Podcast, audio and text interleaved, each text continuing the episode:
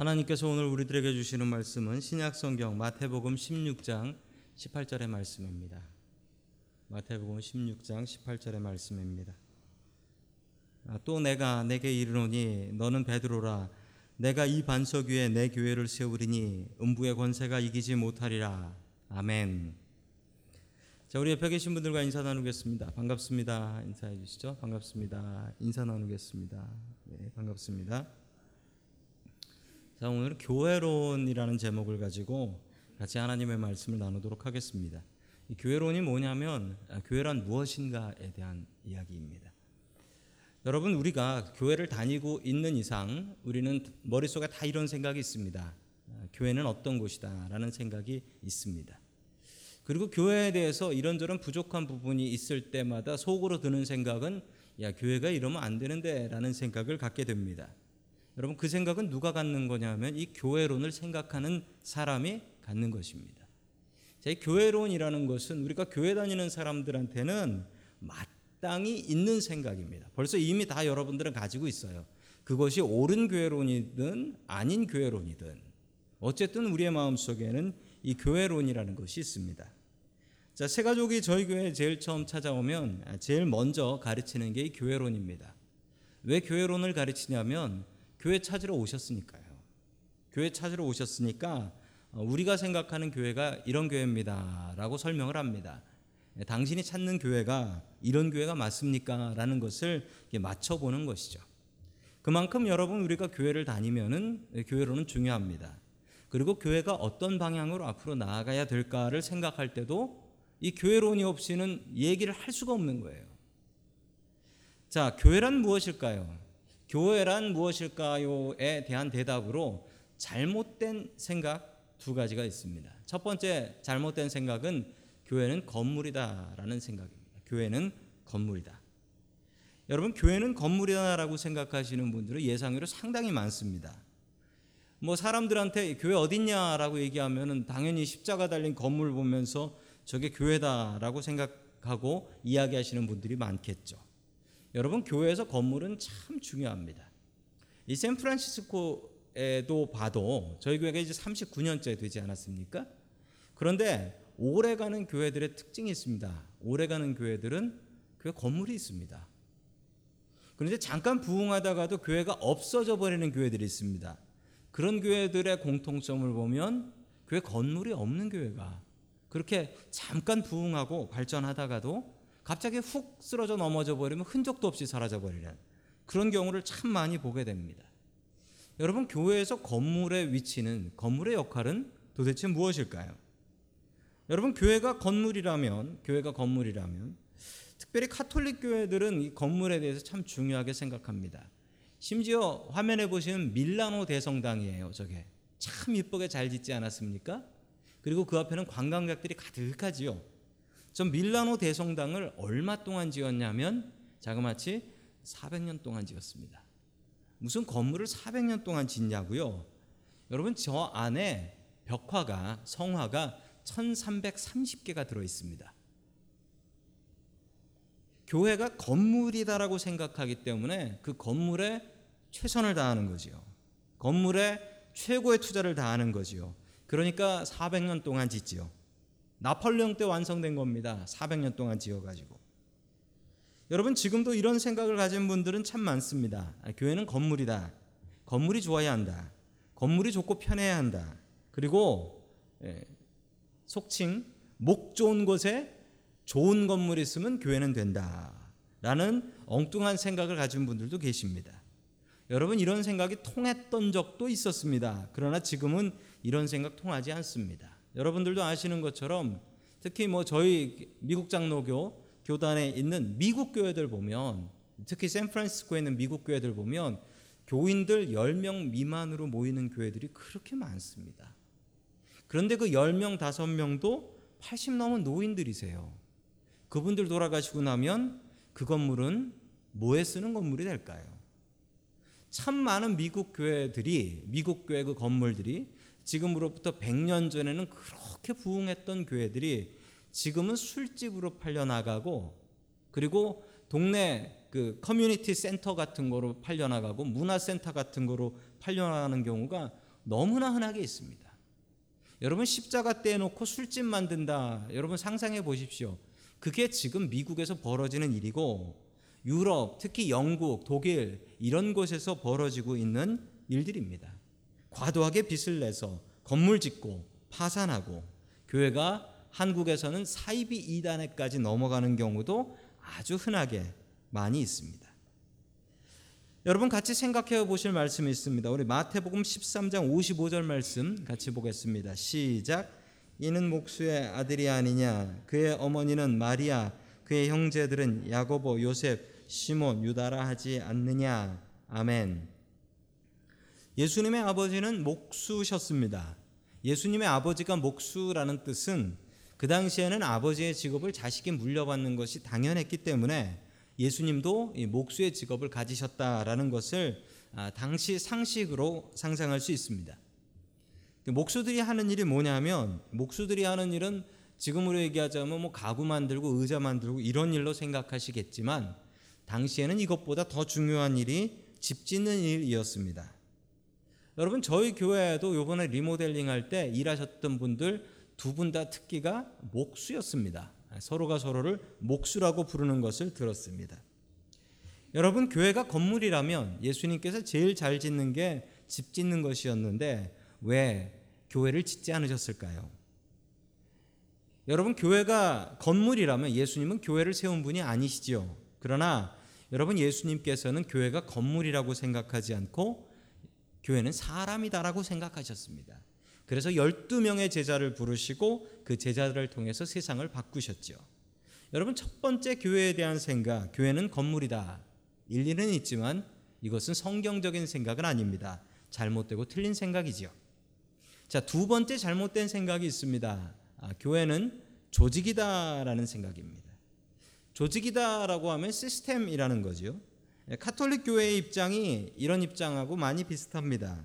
교회는 교황을 비롯한 조직이 있고 그 조직이 교회를 움직인다라는 것입니다. 여러분이 조직이라는 것이 뭐냐면 시스템이라고 하는데 시스템이 세워지면 사람이 바뀌어도 알아서 잘 굴러갑니다. 교회의 시스템이라는 것이 있으면 거기에 목사가 바뀌고 전도사가 바뀌고 교인이 바뀐다고 할지라도 그 시스템이 생명력이 있어서 그 시스템대로 그냥 교회는 굴러갑니다. 여러분 우리 장로교회에는 당회, 재직회, 공동회라는 조직이 있습니다. 그 조직이 권세가 있는 것 같고 그 조직이 교회인 것 같습니다. 여러분 그러나 성경 어디에도 조직이 교회다라는 것은 나오지 않습니다. 여러분 조직은 교회를 섬기기 위한 조직인 것입니다. 여러분 교회를 섬기지 않는 조직은 의미가 없습니다.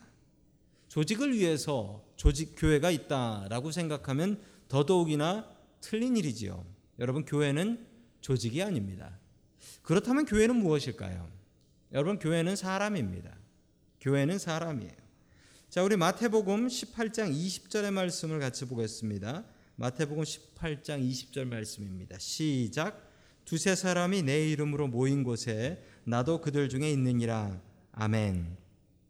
자, 두세 사람이 내 이름으로 모인 곳에 여러분 이곳이 어떤 곳일 수 있습니까? 아무 곳이나 될 수 있습니다.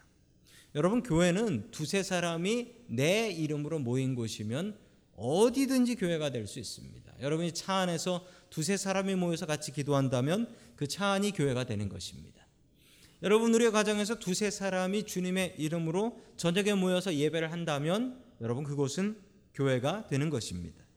여러분 예수님께서 하신 말씀입니다. 교회는 건물도 아니고 교회는 조직도 아니고 교회는 두세 사람이 예수님의 이름으로 모인 곳이 바로 교회다라는 것입니다. 즉 교회는 사람입니다. 예수님께서는 건물을 짓지 않으셨습니다. 건물이 교회라면 예수님은 교회를 안 세운 분이시죠. 12명의 제자를 예수님께서는 부르셔서 그 사람 한 사람 한 사람을 교회로 세워 주셨습니다. 그리고 예수님께서는 이 12명의 제자, 그 중에 한 명 배신해서 11명 됐지만 그 11명을 통해서 이 세상을 지금까지 바꾸고 복음이 우리에게까지 오게 해 주신 것은 예수님께서 생각하셨던 교회는 사람이었기 때문에 그렇습니다. 여러분 교회는 사람입니다. 우리 계속해서 마태복음 16장 18절의 말씀을 같이 보겠습니다. 시작.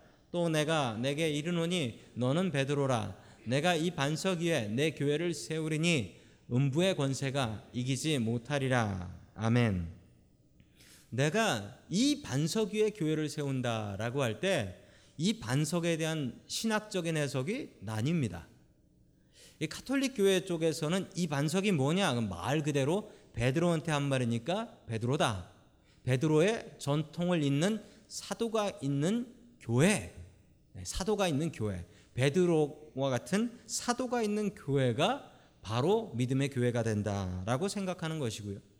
자, 우리 개신교회는 저 반석을 무엇으로 해석하냐면 어, 베드로와 같은 신앙의 고백을 하는 사람들 위에 카톨릭 교회에서는 그냥 베드로라고 보는 거고요. 어, 우리 개신교에서는 베드로가 아니라 예, 저 베드로와 같은 신앙 고백, 주는 그리스도시요 살아계신 하나님의 아들이십니다라고 고백하는 그 고백 위에 여러분 생각하시기에 어떤 게 맞는 것 같습니까? 여러분 요 다음에 베드로가 뭐라고 하냐면 주님 십자가 지고 돌아가지 마십시오라고 했다가 예수님께서 사탄아 내 뒤로 물러가라 라고 하십니다. 여러분 만약 베드로 위에 교회를 세우는 거면 사탄 위에 교회 세우는 거라고 똑같습니다. 왜냐하면 바로 사탄이 돼 버리거든요. 베드로가 아니라 우리의 믿음입니다. 베드로와 같이 주는 그리스도시요 살아계신 하나님의 아들이십니다라고 고백하는 그 믿음 위에 하나님께서는 교회를 세우신다는 것입니다. 여러분 그래서 저 교회라는 말이 나오는데 저 교회라는 말은 이 헬라어 그리스 말로 에클레시아라고 합니다. 에클레시아. 에크라는 말이요. 에크가 ex 밖으로라는 뜻이고요. 클레시아가 콜레오라는 뜻으로 콜 부른다라는 뜻입니다. 자, 그럼 밖으로 불러낸다라는 뜻인데 세상 속에서 흥청망청 주님 모르고 살아가던 사람들을 밖으로 불러내어 주님의 백성 삼아 주신 그 사람들의 모임이 바로 교회다라고 성경은 분명히 이야기하고 있습니다. 우리가 주님 알기 전 세상 속에서 흥청망청 살아가던 우리들을 주님께서는 불러주시어 교회로 세워주신 것입니다. 여러분, 교회가 건물이라고 한다면 우리 성경에 나오는 고린도 교회, 빌립보 교회, 데살로니카 교회 이런 교회들은 교회가 아닙니다. 왜냐하면 처음 이 교회들은 어느 교인의 가정에서 모였던 가정교회였지 건물을 가진 교회가 아니었기 때문에 그렇습니다. 자, 우리 다 함께 로마서 16장 5절의 말씀을 같이 봅니다. 시작. 또 저희 집에 있는 교회에도 문안하라. 아멘. 자, 여기 분명히 나와 있지요. 또 저희 집에 있는 교회. 교회가 어디 있었다고요? 집에 있었다라는 겁니다. 여러분 고린도 교회나 빌립보 교회나 데살로니가 교회나 처음의 시작은 건물이 아니라 어느 가정에서 오늘 누구네 집에서 모이자라고 했던 그런 모습이었습니다. 여러분 화면을 보시면 터키에 있는 데살로니카입니다. 데살로니카. 저 데살로니카에 있는 데살로니카 교회. 저 데살로니카 교회의 모습인데 참 크고 멋지지요? 참 크고 멋집니다. 그런데 여러분 저 데살로니카 교회가 처음 시작할 때는 저 데살로니카 교회가 저런 모습이 아니었고 어느 교인의 가정집에서 모이기 시작했습니다. 여러분 가정교회가 원래 교회의 원조입니다. 여러분 우리의 가정이 교회가 되는 것이 마땅합니다. 여러분 우리의 가정이 주님을 중심으로 모이는 가족들의 모임이어야 합니다. 그리고 복음을 증거하는 곳이 되어야 됩니다. 초대교인들이 살아가는 이유는 오직 예수님을 위해서 사는 것이었습니다. 여러분이 생각하는 교회는 무엇일까요? 교회를 차츰차츰 따라가며 성경에 있는 교회를 따라가 보니 교회는 가정교회였습니다. 여러분 우리의 가정이 바른 교회로 서지 못하면 우리의 교회는 바른 가정 교회로 설 수가 없습니다. 여러분 우리가 이민 와서 살면서 참 좋은 것 중에 하나는 가족들 얼굴 보며 살아갈 수 있다는 것입니다. 여러분 가정 교회의 모습이 우리 이민 교회 안에서 있어야 한다는 것입니다. 바른 교회에 대한 생각을 가지십시오. 그 바른 교회에 대한 생각으로 교회를 바르게 세우는 저와 여러분들이 될 수 있기를 주님의 이름으로 간절히 축원합니다. 아멘.